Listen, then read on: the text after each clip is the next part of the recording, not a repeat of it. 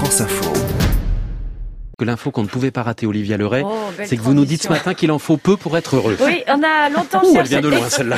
Bon, félicitations, j'y j'y avais pas pensé. On a longtemps cherché le secret euh, du bonheur, on le cherche d'ailleurs encore. Hein. Et ben pour être heureux, je vous le dis, ce matin, il suffit d'avoir sous la main de la La pomme de terre.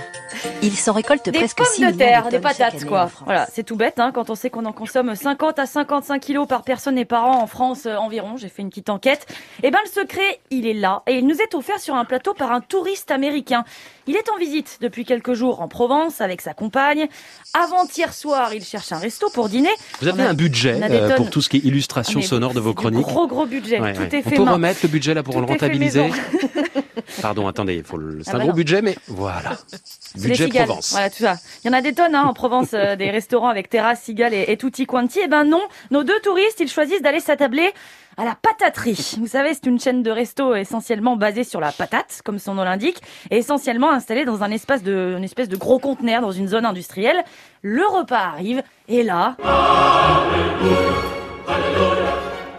Et là, c'est l'extase. L'Américain raconte tout, absolument tout son repas sur Twitter dans cinq messages successifs. Mmm, very, very, very good, marvelous, wonderful.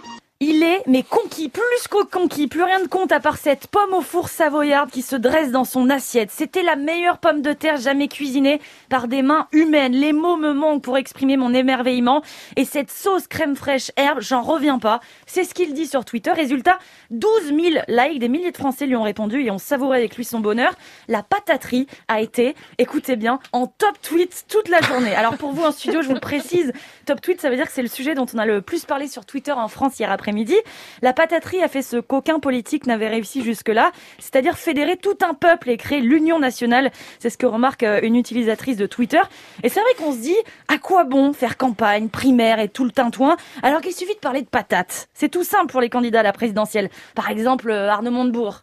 La remontada des salaires, la remontada des territoires, la remontada de la La pataterie, Ah qu'est-ce oui, qu'on est bien La remontada, ça Toujours part le de budget, là. Hein, c'est pas le compliqué. même budget, là, dans Pareil, bah, tiens, pour euh, aller au hasard, Valérie Pécresse. Je veux percuter le défaitisme et la morosité. Retrouvons-nous, La pataterie, faire de nouvelles espérances. Et là, carton assuré, primaire, pas primaire, on s'en fiche. Bref, les réseaux sociaux, pour une fois, comme on les aime, et ça fait du bien euh, ce matin. Merci Olivia.